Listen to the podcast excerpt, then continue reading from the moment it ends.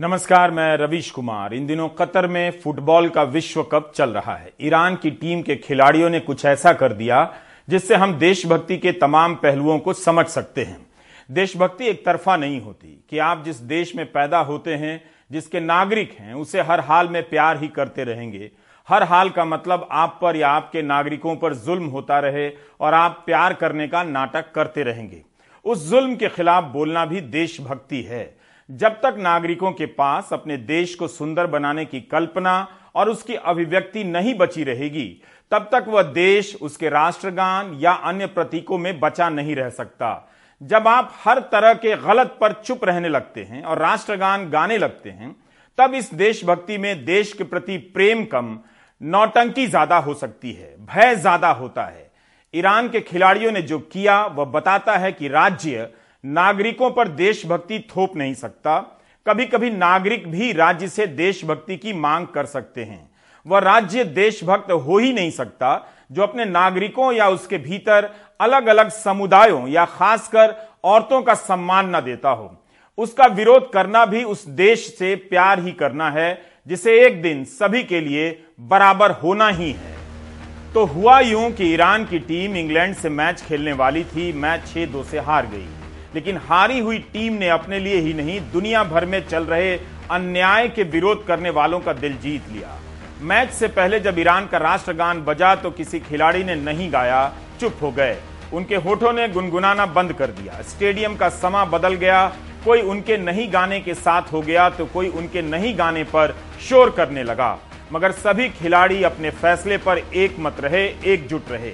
Stadium में Iran का राष्ट्रगान महज एक गीत की तरह बसता रह गया, जिसे गाने वाला कोई नहीं था। कम से कम वही नहीं गा रहे थे जिन्हें गाना था और राष्ट्रगान के प्रति सम्मान व्यक्त करना था। उनकी इस चुप्पी की आवाज़ ईरान में और दुनिया में देर तक गूंजती रहेगी।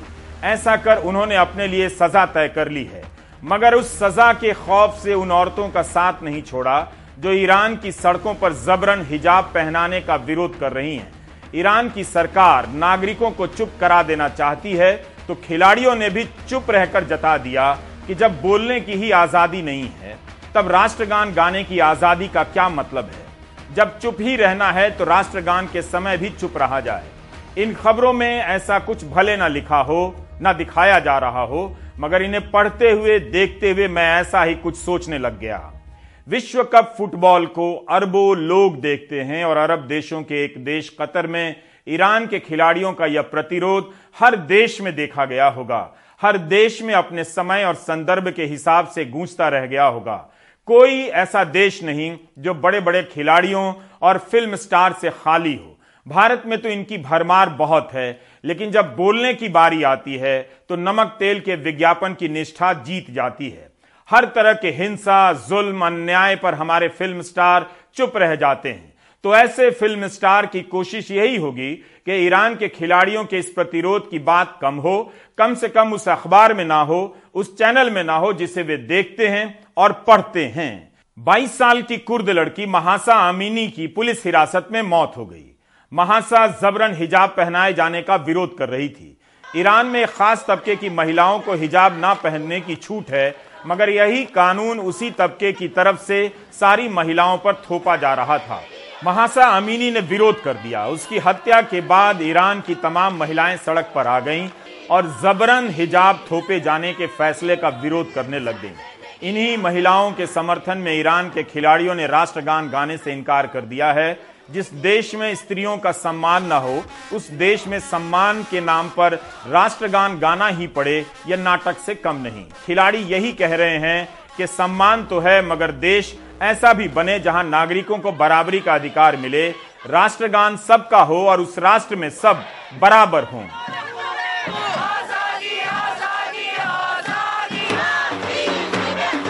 ईरान के खिलाड़ियों ने राष्ट्रगान गाने से इनकार किया। इस घटना का महत्व और संदर्भ केवल ईरान से नहीं जुड़ा है। देश प्रेम आप किसी पर थोप नहीं सकते या वो प्रेम है जिसके लिए वातावरण बनाना पड़ता है, फिर अपने आप आने लगता है। जिस देश में नागरिकों की हालत गुलाम की तरह हो जाए, उस देश के नागरिकों से कहा जाए कि राष्ट्रगान गाना ही पड़ेगा तो यह उनके लिए किसी मृत्यु गान से कम नहीं, शोक गीत से कम नहीं। ईरान के खिलाड़ियों ने अपने देश को यही संदेश भेजा इन खिलाड़ियों का अपने देश की लड़कियों के हक में खड़ा होना भारत के उन पिताओं को कभी भी समझ में नहीं आएगा कि उन्होंने क्या किया। नितेश यादव कभी यह बात समझ नहीं सकेंगे जिन्होंने किसी से प्रेम करने पर अपनी बेटी की गोली मारकर हत्या कर दी। आयुषी की माँ ब्रिजबाला यादव कभी समझ ही नहीं सकेंगी कि ईरान के खिलाड़ियों ने क्या किया है, जिन्होंने अपनी ही बेटी की लाश सूटकेस में पैक कर कहीं फेंक दी। मुमकिन है नीतीश यादव हमेशा राष्ट्रगान गाते रहे हों, मगर उनके मन में उनकी बेटी कभी उस राष्ट्र की नागरिक नहीं बनी। जागीर समझते रहे होंगे, इसलिए उसे मार दिया। इसलिए मेरी उलझन यही है कि भारत के वैसे पिता ईरान के खिलाड़ियों के प्रतिरोध को कैसे समझ रहे होंगे, जो केवल प्रेम करने पर अपनी बेटी को गोली मार देते हैं, कुल्हाड़ी से काट देते हैं वैसे पिता या परिवार के लोग तो बिल्कुल समझ नहीं सकेंगे जो गर्भ में ही बेटियों को मार देते हैं। किसी आफ्ताब अमीन पूनावाला को कैसे ये बात समझ आएगी जो अपनी ही प्रेमिका श्रद्धा वालकर के टुकड़े टुकड़े कर देता है? दुनिया में औरतों की लड़ाई भूगोल के साथ बदल जाती है। मुमकिन है भारत की बेटियों की लड़ाई जबरन हिजाब थोपे जाने से अलग हो इस बात को लेकर हो कि हमें गर्भ में मार देने से लेकर गर्भ से बाहर आने पर मार देने की सोच से बचा लिया जाए। उन मर्दों से बचा लिया जाए जो राष्ट्रगान तो ठीक से गाते हैं, पूरे आदर के साथ, मगर हम लड़कियों का सम्मान नागरिकों की तरह नहीं करते। ऐसे मर्दों की दुनिया में औरतों को अधिकार संविधान नहीं देता है, उनका बाप देता है, भाई देता है, पति और प्रेमी देता है। भारत में नारी की पूजा होती है। औरतें इस झूठ को जानती हैं हर औरत के बस की बात नहीं कि अपने लिए खड़ी हो जाए, इसलिए पूजा को सच मान लेती हैं। वैसे बात यही खत्म नहीं होती। जिस दौर में राष्ट्रवाद, हिंसा और दमन का हथियार बन जाए, किसी को चुप कराने का माध्यम बन जाए, उस दौर में ईरान के इन खिलाड़ियों के प्रतिरोध को ठीक से देखा जाना चाहिए। इन खिलाड़ियों ने राष्ट्रगान नहीं गाकर केवल औरतों का साथ नहीं दिया, बल्कि उन सभी का साथ दिया है। जिन्हें राष्ट्रगान के नाम पर मारा जा रहा है, पीटा जा रहा है और चुप कराया जा रहा है, दुनिया के अलग अलग देशों में, उन पश्चिमी देशों में भी जहाँ से ईरान की आलोचना हो रही है। आपको मैं फ्लैशबैक में ले जाना चाहता हूँ ताकि आप समझ सकें कि ईरान के खिलाड़ियों ने राष्ट्रगान न गाकर क्या किया। भारत में ऐसा करने पर क्या होता? क्या वो सारे लोग इन खिलाड़ियों को मारने के लिए दौड़ते? जो भारत के सिनेमा घरों में राष्ट्रगान के वक्त खड़े ना होने पर लोगों को मार रहे थे। ये सभी उन खबरों की कतरने हैं जो किसी साल दहशत पैदा करती थी कि कब कौन पीट दिया जाएगा और इल्ज़ाम लगा दिया जाएगा कि राष्ट्रगान नहीं गा रहा था, सम्मान में खड़ा नहीं हुआ। इसलिए इसका पीटा जाना सही है। आपको याद आया कि उस समय सिनेमा हॉल से लेकर स्कूल कॉलेजों में इस तरह की पहरेदारी होने लगी जो नहीं गाता पकड़ा गया, जो खड़ा नहीं हुआ, उसे मारा जाने लगा, देशद्रोही बताया जाने लगा। ऐसी खबरों को ध्यान से देखेंगे तो पता चलेगा कि इन सभी के बहाने उस समुदाय के लोगों की तलाश और निशानदेही की जा रही थी, जिन्हें हर बात पर गद्दार साबित किया जाना था। इसलिए कहा कि ईरान की बात करेंगे तो बहुत कुछ याद आएगा, वहाँ से ज़्यादा यहाँ का और दूसरे देशों का याद आएगा। यह खबर 21 अक्टूबर 2014 की है। मुंबई मिरर ने लिखा है कि सिनेमा हॉल में जब राष्ट्रगान बजा तो 31 साल के महक व्यास की महिला मित्र निकोल सोबोतकर बैठी रह गईं। निकोल सोबोतकर दक्षिण अफ्रीकी थीं। उनके बैठने की सजा महक व्यास को मिली उन्हें गालियाँ दी गईं, मारा भी गया जबकि व्यास राष्ट्रगान के सम्मान में खड़े हो गए थे महाराष्ट्र में जनवरी 2003 से ही नियम है कि सिनेमा हॉल में राष्ट्रगान बजेगा 30 नवंबर 2015 की यह खबर बीबीसी में छपी है। एक वीडियो की बात है कि किसी मुस्लिम नौजवान को धक्का देकर बाहर निकाला जा रहा है, क्योंकि कथित रूप से वह नौजवान राष्ट्रगान नहीं गा रहा था। 20 अक्टूबर 2016 की यह खबर दक्कन क्रॉनिकल की है। गोवा में एक विकलांग लेखक को मारा गया, क्योंकि राष्ट्रगान के समय खड़े नहीं थे। 12 दिसंबर 2016 के फाइनेंशियल एक्सप्रेस की यह खबर चेन्नई से है। सिनेमा हॉल में राष्ट्रगान के समय तीन लोग खड़े नहीं हुए, उन्हें मारा गया। 13 दिसंबर 2016 को केरल अंतर्राष्ट्रीय फ़िल्म समारोह में छह लोगों को गिरफ़्तार किया गया। इन पर आरोप था कि ये राष्ट्रगान के समय खड़े नहीं हुए। 14 दिसंबर 2016 की यह खबर फ़र्स्ट पोस्ट की है। सुप्रीम कोर्ट के फैसले के बाद दो दिनों के भीतर 20 लोग गिरफ़्तार कर लिए गए। 2016 में सुप्रीम कोर्ट ने फैसला दिया कि सिनेमा हॉल में अनिवार्य रूप से राष्ट्रगान गाया जाएगा। 22 दिसंबर 2017 के टाइम्स ऑफ़ इंडिया में खबर छपती है कि मुंबई में दंगल फ़िल्म चल रही थी। फ़िल्म के बाद उनसठ साल के अमलराज दसन कथित रूप से राष्ट्रगान के सम्मान में खड़े नहीं हुए तो उन्हें मारा गया। 2 अक्टूबर 2017 के टाइम्स ऑफ़ इंडिया की खबर है कि गुवाहाटी में अरमान अली को मारा गया। आरोप लगा कि राष्ट्रगान के सम्मान में खड़े नहीं हुए। 17 अगस्त 2018 की यह खबर हिंदुस्तान टाइम्स की है। यूपी के एक मदरसा में कथित रूप से राष्ट्रगान नहीं गाने पर तीन लोग गिरफ़्तार किए गए। इस साल मई में योगी सरकार ने मदरसा में राष्ट्रगान अनिवार्य कर दिया है। हर दिन क्लास के पहले गाया जाता है। 29 नवंबर 2018 की यह खबर टाइम्स ऑफ़ इंडिया की है।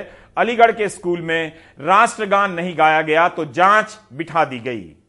आपको तो याद ही होगा कि 9 दिसंबर 2016 को सुप्रीम कोर्ट के जस्टिस दीपक मिश्रा और जस्टिस अमिताभा रॉय की बेंच ने फैसला दिया कि सिनेमा हॉल में राष्ट्रगान अनिवार्य रूप से बजेगा। आदेश में यह भी लिखा था कि जब राष्ट्रगान गाया जा रहा हो, तब पर्दे पर तिरंगा की तस्वीर हो, सिनेमा हॉल के सारे दरवाजे बंद हो ताकि कोई बाहर ना जा सके और हॉल के भीतर सभी लोग खड़े हों।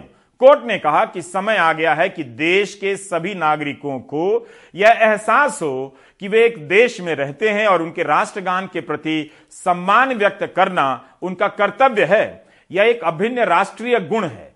इस फैसले से विकलांग लोगों पर मुसीबत आ गई। उन्हें उठने में दिक्कत हो गई और कुछ विकलांग लोगों को उठने में समय लगने लगा। तब तक उनकी पिटाई की खबरें भी छपने लगी। इन घटनाओं को देखते हुए भारत सरकार ने 2017 में एक गाइडलाइन जारी की। पत्र सूचना कार्यालय की प्रेस रिलीज़ के अनुसार कहा गया कि सुप्रीम कोर्ट के आदेश के बाद यह दिशा निर्देश जारी किया जा रहा है कि विकलांग व्यक्ति किस तरह से राष्ट्रगान के प्रति सम्मान ज़ाहिर करेंगे और दिशा निर्देश में लिखा जाता है कि अगर किसी को कमर से नीचे लोकोमीटर विकलांगता है व्हील चेयर का इस्तेमाल करता है और खड़ा नहीं हो सकता है तो उसे राष्ट्रगान के समय अधिक से अधिक सतर्क रहना होगा, सजग रहना होगा अटेंटिव रहना होगा। अगर कोई विकलांग क्रच का इस्तेमाल करता है तो उसे स्थिर होकर अधिक से अधिक सजग रहना होगा। अगर किसी को नहीं सुनने की विकलांगता है तो वह खड़ा होगा और सजग नज़र आएगा, अलर्ट दिखेगा। पर्दे पर स्पष्ट सूचना दी जाएगी कि राष्ट्रगान शुरू होने वाला है, क्योंकि जो सुन नहीं सकता है, उसे पता नहीं चलेगा। इसके लिए सांकेतिक भाषा का इस्तेमाल किया जाएगा।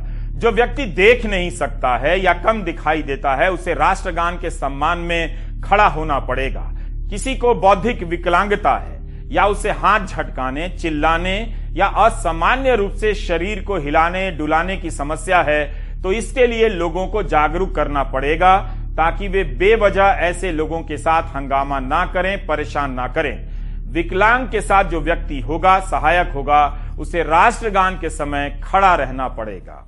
2016 से 2018 के बीच भारत के सिनेमा हॉल में राष्ट्रगान के वक्त न गाने या न खड़े होने पर मारपीट की कई घटनाएँ रिपोर्ट हुई। आपने देखा कि विकलांगों के लिए कितने नियम बनाए गए और उन्हें भी राष्ट्रगान के समय सम्मान ज़ाहिर करने से छूट नहीं दी गई। जनवरी 2018 में सुप्रीम कोर्ट ने अपने आदेश में कुछ बदलाव कर दिया। कहा कि सिनेमा हॉल में राष्ट्रगान बजाना अब अनिवार्य नहीं होगा। 2016 का आदेश था कि मातृभूमि के प्रति प्रेम के लिए फ़िल्म शुरू होने से पहले सभी सिनेमा घरों में राष्ट्रगान अनिवार्य रूप से बजेगा। दो साल बाद अनिवार्यता समाप्त कर दी गई। यह आदेश भी जस्टिस दीपक मिश्रा का है, जिन्होंने 2016 में आदेश दिया था। कहा गया कि सिनेमा हॉल पर निर्भर करेगा कि वह बजाना चाहता है या नहीं, लेकिन जब भी बजाया जाए, तब सभी को खड़े होकर सम्मान ज़ाहिर करना होगा। इसलिए ईरान के फुटबॉल खिलाड़ियों ने जब राष्ट्रगान गाने से इनकार कर दिया, तब फिर से भारत की घटनाओं पर लौटना अनिवार्य हो जाता है, ताकि हम समझ सकें कि ईरान के खिलाड़ियों ने कितना बड़ा जोखिम मोल लिया है, मगर फिर भी अपने ही सहनागरिकों यानी औरतों के आंदोलन का साथ दिया है। अब आप समझ सकते हैं कि ईरान के खिलाड़ियों का यह प्रतिरोध कितना बड़ा है भले ही इस प्रतिरोध को पश्चिम का एजेंडा बताया जाता हो।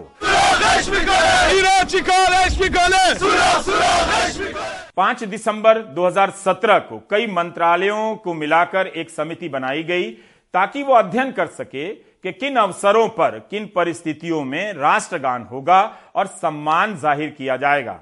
उस समय की खबरों के अनुसार छह महीने में इस कमेटी को रिपोर्ट देनी थी। तब कोर्ट में सरकार ने ही कहा कि जब तक यह रिपोर्ट नहीं आ जाती, सिनेमा हॉल को अनिवार्य रूप से राष्ट्रगान गाने के फैसले से राहत दी जा सकती है। यह वो दौर था। और जब राष्ट्रगान के नाम पर किसी समुदाय को या सरकार के आलोचक को निशाना बनाया जा रहा था उस दौर में। लेकिन एनटीसीए के दौरान संविधान की प्रस्तावना का पाठ होने लगा, राष्ट्रगान गाया जाने लगा ताकि कोई आंदोलन करने वालों की देशभक्ति पर सवाल ना उठाए क्योंकि तब और अब भी यही मतलब हो गया था कि जो आंदोलन कर रहा है वो गद्दार है देशद्रोही है We, the people of India, we, the people of India, having solemnly resolved to constitute India, having solemnly resolved to constitute India into a sovereign, socialist, socialist, socialist secular, secular, democratic, democratic, republic, republic, and to secure to all its citizens, and to secure to all its citizens. Justice, justice, social, economic, and political, social, economic, and political, liberty, liberty. Of thought, of thought, expression, expression, belief, belief, faith, faith, and worship, and worship, equality, equality of status, of status, and of opportunity, and of opportunity, and to promote among them all, and to promote among them all. संविधान की प्रस्तावना और भारत के मानचित्र के cutout कई जगहों पर लगा दिए गए नागरिकता कानून के विरोध में होने वाले आंदोलनों में संविधान की प्रस्तावना का नियमित पाठ होने लगा प्रस्तावना और राष्ट्रगान के ज़रिए आंदोलन में शामिल महिलाएँ बताने लगी कि भारत के प्रति निष्ठा अटूट है। उनकी लड़ाई भारत के भीतर उनकी जगह को लेकर है। अब देखिए, ईरान के फुटबॉल खिलाड़ी अपने देश की महिलाओं के आंदोलन के सम्मान में राष्ट्रगान नहीं गाते हैं, मगर भारत में एनटीसीए के समय महिला आंदोलनकारी देशद्रोह के आरोप से बचने के लिए राष्ट्रगान गाती हैं। इसी फ़र्क को समझना है। एक तीसरा पहलू और भी है। वहाँ नागरिकता कानून के विरोधी जमा हो गए। बेंगलुरु सेंट्रल के डीसीपी चेतन सिंह राठौर ने भीड़ को समझाया कि ऐसे में सुरक्षा मुश्किल है और कहने लगे कि मुझ पर भरोसा कीजिए। लोग भरोसा कर सकें, इसलिए पुलिस उपायुक्त ने राष्ट्रगान गाना शुरू कर दिया। उनके साथ भीड़ भी गाने लगी। राष्ट्रगान पूरा होते ही भीड़ वापस लौट गई। पुलिस उपायुक्त की बात सबने मान ली। Bekle! Bekle! Bekle! Bekle! Bekle!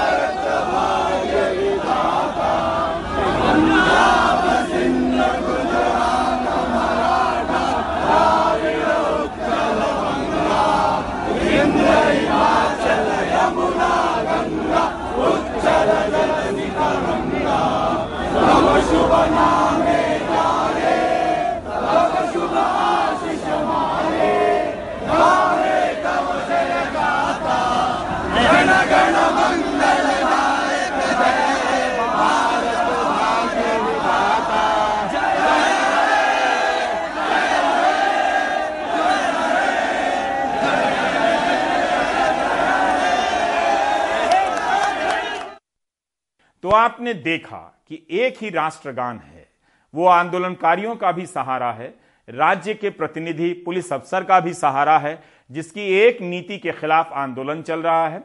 जब हम अपने सपनों का देश बनाते हैं तो उसकी लड़ाई भी उस राष्ट्रगान का सम्मान है, जो अपनी महान पंक्तियों में सबको एक नज़र से देखता है और सब उसे एक नज़र से देखते हैं। आपको याद होगा कि 2019 के नवंबर दिसंबर में नागरिकता कानून के विरोध में कितना बड़ा आंदोलन चला। सरकार के प्रतिनिधि भी कितने उग्र हो गए। आज दो साल का वक्त हो चला है। कानून पास होने के बाद भी इसके लागू करने के नियम नहीं बने हैं। इस साल अक्टूबर में सरकार ने संसद की समिति से सातवीं बार एक्सटेंशन लिया है, क्योंकि वह कानून लागू करने के नियम नहीं बना पा रही है। 9 जनवरी 2023 तक के लिए यह एक्सटेंशन मिला है। राष्ट्रगान का एक और रूप है। अभी तक आपने देखा कैसे राज्य की संस्था, पुलिस के प्रतिनिधि, इसे गाकर नागरिकों में अपने प्रति भरोसा पैदा करते हैं। अब आप एक और पहलू देखिए। इसी आंदोलन के दौरान पूर्वी दिल्ली में दंगा हो जाता है। उस समय एक वीडियो वायरल होता है। कहानी लंबी है, मगर धीरज के साथ सुनिएगा। इस वीडियो में दावा किया गया कि पुलिस के जवान कथित रूप से फैजान को गाली दे रहे हैं, उसके मज़हब को लेकर कथित रूप से गाली दे रहे हैं। पुलिस वाला फैजान को मार रहा है और राष्ट्रगान गाने के लिए कह रहा है। फैजान के साथ कुछ और नौजवान भी मार खा रहे हैं। फैजान को इतनी चोट लगी कि वह 26 फरवरी 2020 के दिन दिल्ली के लोकनायक जयप्रकाश नारायण अस्पताल में दम तोड़ देता है। मीडिया रिपोर्ट में फैजान उत्तर पूर्वी दिल्ली के करदमपुरी का रहने वाला बताया गया है। मीडिया रिपोर्ट में लिखा है कि पुलिस वाले फैजान से कह रहे थे कि भारत के प्रति निष्ठा है इसे साबित करने के लिए राष्ट्रगान गाओ। दो दिनों तक उसे पुलिस हिरासत में रखा गया। अगस्त 2021 की इंडियन एक्सप्रेस में महेंद्र सिंह मनराल की एक खबर मिली है कि दिल्ली दंगों की जाँच कर रहे विशेष दल ने 100 से अधिक पुलिस वालों का इंटरव्यू किया है। सभी के ड्यूटी चार्ट देखे गए हैं। सत्रह महीने के बाद भी तीन पुलिस वालों की पहचान की गई है। उनका लाई डिटेक्टर टेस्ट भी हुआ। अखबार ने किसी वरिष्ठ अधिकारी से बातचीत के आधार पर यह खबर लिखी थी। टाइम्स ऑफ़ इंडिया की खबर फरवरी 2022 की है। लिखा है कि दिल्ली हाईकोर्ट ने दिल्ली पुलिस से कहा कि फैजान के मामले में जाँच में कोताही बरती जा रही है। फैजान की माँ किस्मतुन ने अदालत से मांग की कि उनके बेटे की मौत के मामले की एसआईटी जाँच हो। इनकी वकील वृंदा ग्रोवर का कहना है कि पुलिस ने अवैध रूप से फैजान को हिरासत में रखा। चोट लगने के बाद भी सही से इलाज नहीं कराया, जिसके कारण वो मर गया। इस खबर के मुताबिक दिल्ली हाईकोर्ट ने पुलिस की खिंचाई करते हुए कहा कि आपने अपनी तरफ़ से पूरी कोशिश कर ली। पाँच बच्चों को मारा गया था, एक मर गया, चार ज़िंदा हैं। क्या आपने उनसे शिनाख्त कराई है? या तो हत्या का मामला है है कि नहीं? अदालत के ये शब्द हैं, इस केस में आपने चश्मदीद का सहारा नहीं लिया है। आज तक पुलिस ने परवाह नहीं की कि किसी गवाह का बयान दर्ज हो। किस तरह की जाँच आप कर रहे हैं, अदालत कहती है। अब यह खबर इंडियन एक्सप्रेस के महेंद्र सिंह मनराल की ही है, जो जून 2022 की है, यानी दिल्ली हाईकोर्ट के फटकार के तीन महीने बाद की। खबर कहती है कि फैजान को वीडियो क्लिप में देखा गया कि वह ज़मीन पर घायल पड़ा है, तड़प रहा है, पुलिस वाले वंदे मातरम और राष्ट्रगान गाने के लिए कह रहे हैं। तेईस साल के फैजान की मौत के दो साल से अधिक समय हो गए हैं। अब जाकर दिल्ली पुलिस ने इस वीडियो में दिख रहे पुलिस वालों को पकड़वाने के लिए एक लाख का इनाम घोषित किया है। यह खबर भी सूत्रों के हवाले से लिखी गई है, इसलिए हम इस पर खास तौर से ज़ोर दे रहे हैं और हम इसकी पुष्टि नहीं कर सकते। अगर ऐसा हो तो सोचिए कि वीडियो में पुलिस वाले दिख रहे हैं, उनकी पहचान के लिए एक लाख का इनाम घोषित किया जा रहा है। क्या ये लोग ड्यूटी पर नहीं जाते होंगे? इन्हें सैलरी नहीं मिलती होगी? खबर में लिखा है कि इस केस की जाँच कर रहे जाँच अधिकारी को बदल दिया गया है। एक्सप्रेस के अलावा यह खबर कुछ और जगहों पर भी छपी है। इस एपिसोड को दोबारा ध्यान से देखिएगा। सर्दी के दिन है, मगर सर्दी के कारण नहीं। जिन घटनाओं का विवरण दिया गया है, उनके कारण हड्डियों में सेहरन पैदा हो जाएगी। ईरान के फुटबॉल खिलाड़ियों ने राष्ट्रगान गाने से इनकार कर दिया। उनके इस कदम की गूंज ईरान में भी होगी, लेकिन भारत और दुनिया के अन्य देशों में भी। देश का सम्मान करना, अपने नागरिकों के अधिकारों का सम्मान करना है। हमारे हीरो गंजी अंडरवियर के विज्ञापन में ही महाबली नज़र आते हैं, लेकिन जब किसी गलत के विरोध की बात होती है तो महाबली कंबल में छिप जाते हैं। ईरान की अभिनेत्री हेंगा में गजियानी ने सोशल मीडिया पर यह पोस्ट लिख दिया है कि और कितने बच्चों, टीनेजर्स, युवाओं की हत्या करेंगे। इतना खून बहाना काफ़ी नहीं, मुझे आपसे नफरत है। आपकी ऐतिहासिक छवि से भी ये शायद मेरा आखिरी पोस्ट हो। अब से मुझे कुछ भी हो, मैं हमेशा आखिरी सांस तक ईरान के लोगों के साथ हूँ। हमारी सहयोगी कादम्बिनी शर्मा ने अपनी रिपोर्ट में लिखा है कि 16 सितंबर को 22 साल की महासा अमीनी की मोरालिटी पुलिस की हिरासत में मौत के बाद जो आंदोलन शुरू हुआ, रुकने का नाम नहीं ले रहा। तब भी जब ईरान पुलिस की कार्रवाई में अब तक 419 लोगों की मौत की खबर है, पंद्रह हज़ार से ज़्यादा लोग हिरासत में हैं। इनमें ज़्यादातर युवा हैं। ईरान की फुटबॉल टीम के कई खिलाड़ियों ने ईरान की महिलाओं के समर्थन में सोशल मीडिया की प्रोफ़ाइल से अपनी तस्वीरें हटा दी। प्रोफ़ाइल की जगह खाली छोड़ दी गई। मीडिया रिपोर्ट है कि महिलाओं के आंदोलन का साथ देने वालों को वहाँ मृत्यु दंड दिया जा रहा है। ऐसे में यह कदम और भी साहसिक हो जाता है। 11 नवंबर की खबर है गार्डियन की। कुर्दिश कलाकार और गायक समन यासीन ने महिलाओं के आंदोलन का साथ दिया तो इस आरोप में उन्हें गिरफ़्तार कर लिया गया।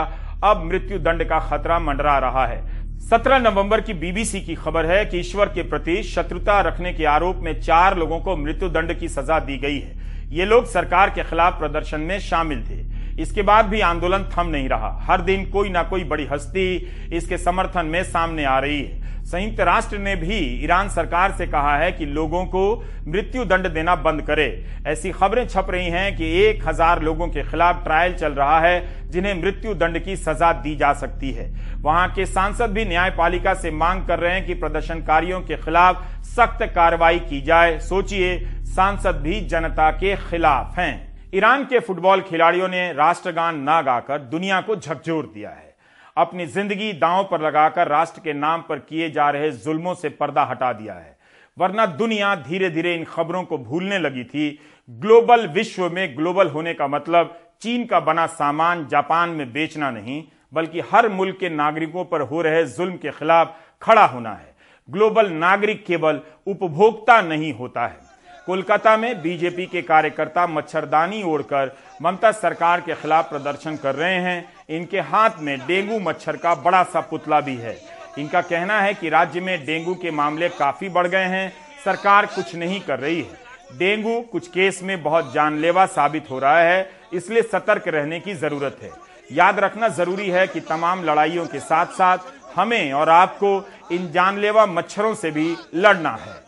बच्चों की बीमारी, खसरा, यानी मीजल्स जिसका देश में लगभग खात्मा होता दिख रहा था, अचानक तेज़ी से पाँव पसार रहा है। आर्थिक राजधानी मुंबई की बस्तियों में एक हफ़्ते में ही तीन गुना मामलों में तेज़ी है। अब तक नौ बच्चों की संदिग्ध मौत इस बीमारी से हो चुकी है। दो साल तक टीके से दूरी या वायरस में कुछ बदलाव, कारणों को ढूँढने की कोशिश हो रही है। तब तक कोरोना काल की तरह युद्ध स्तर पर टीम बनाकर घर घर जाँच और टीकाकरण की रफ्तार तेज कर दी गई है। दस साल के इस मासूम को करीब पंद्रह दिन पहले बुखार आया। फिर शरीर पर दाने आए मीजल्स होने की पुष्टि हुई और तब तक हालत इतनी बिगड़ गई कि बच्चा सांस लेने की तकलीफ़ के बाद लकवे का शिकार हुआ और अब मुंबई के स्पर्श चिल्ड्रन हॉस्पिटल में वेंटिलेटर पर भर्ती है। देखो हेड को पूरा उस साइड देखो। वेरी गुड इससे ज़्यादा नहीं होता है। बताया जा रहा है कि बच्चे को खसरे का टीका नहीं लगा था। बुखार के बाद इलाज में भी थोड़ी देरी हुई। हम लोग समझे कि थोड़ा खुजलाहट है बदन में वो खत्म हो जाएगा जिसके जिसके वजह से हम लोग ने थोड़ा ये उतना एक्टिव हुए नहीं। उसके बाद रशेस खत्म हो गया फिर उसके बाद एक हफ़्ते के बाद बुखार आया था। और कंडीशन आप देख ही रहे हैं कैसी है। से आप लोग से उम्मीद है आप आप लोग से विनती है कि आप लोग अपने बच्चों का केयर करें और इस पे ध्यान दें कि ऐसा अगर कुछ सिम्टम्स आए तो फ़ौरन डॉक्टर को दिखाएँ फ़ौरन डॉक्टर्स के से संपर्क करें। इसी अस्पताल में तेरह महीने का ये मासूम भी मीजल्स के कारण मंगलवार को भर्ती हुआ है।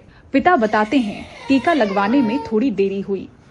तो नाइन मंथ की जो वैक्सीन है वो वैक्सीन हमने थोड़ा लेट कर दिया देने में। हमारे पास सरकारी लोग आए थे लेकिन हमारे थोड़ा लेट हो गया। तो वो लेट के चक्कर में इनको मतलब बुखार ज़्यादा हो गया और बुखार ज़्यादा होने के चेहरे पे मतलब दाग वगैरह आ गए। 90 परसेंट पेशेंट आर अनवैक्सीनेटेड जिनको वैक्सीन नहीं मिला है। बीएमसी टाइप पेशेंट्स है वो तो पूरे के पूरे जो slum area like Govandi area से सबसे ज़्यादा है एंटोफिल एरिया से आ रहे हैं, कुछ कुरला के हैं, थोड़ा धारावी के पेशेंट्स हैं। ओवर हाइजीन की वजह से और एक ही ओवर क्राउडिंग की वजह से ये इन्फेक्शन एक्चुअली ड्रॉपलेट से फैलता है एक दूसरे को। कोरोना काल में बाकी बीमारियों के ज़रूरी टीकाकरण में दिखी कमी भी इस फैलाव का बड़ा कारण हो सकती है। ऐसे अंदेशे के बीच बस्तियों में युद्ध स्तर पर खसरा का टीकाकरण जारी है। बच्चे हँसते खेलते टीका लगवा लें, बीएमसी इसका ध्यान भी दे रही है। आपके बदन पे आपको लगता है कि मुझे ऐसे कुछ महसूस हो रहा दिख रहा है तो आपको घर पे जाके अपनी मम्मी पापा को दिखाना है। दूसरे सबसे इम्पोर्टेंट बात है कि और बच्चे के साथ आपको नहीं खेलना है। ताकि आपकी बीमारी या उसकी बीमारी आपको हो जाए या आपकी बीमारी उसको चलिए सही बात है? उसके बाद इम्पोर्टेंट चीज़ क्या है?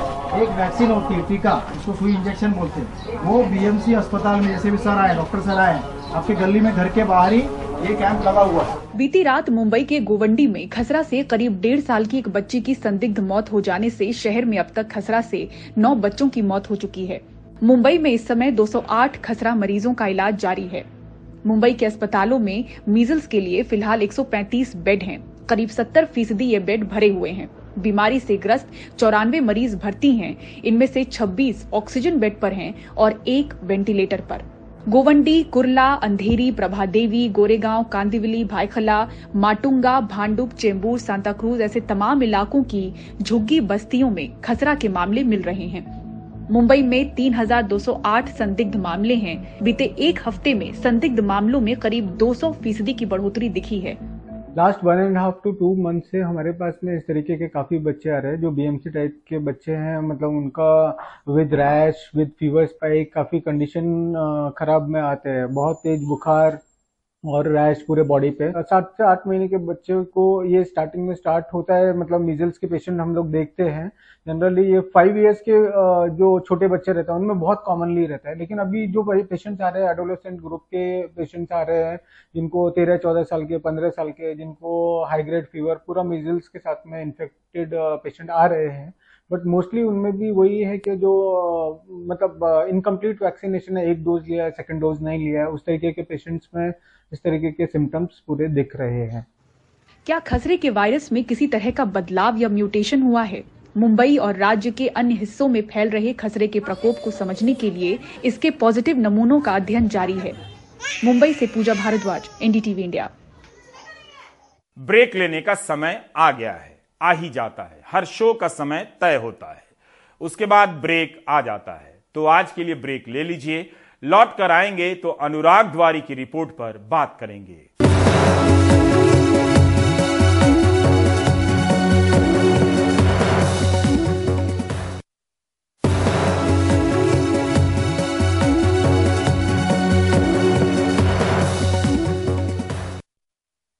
बाईस नवंबर 2020 को मध्य प्रदेश के मुख्यमंत्री शिवराज सिंह चौहान ने करीब आधा दर्जन विभागों के मंत्रियों के साथ गौ कैबिनेट का गठन किया और एशिया के सबसे बड़े गौ अभ्यारण्य में इसकी मीटिंग की। दावा किया गया कि प्रदेश में गौ वंश की दशा सुधारने के लिए कैबिनेट हर तरह के कदम उठाएगी।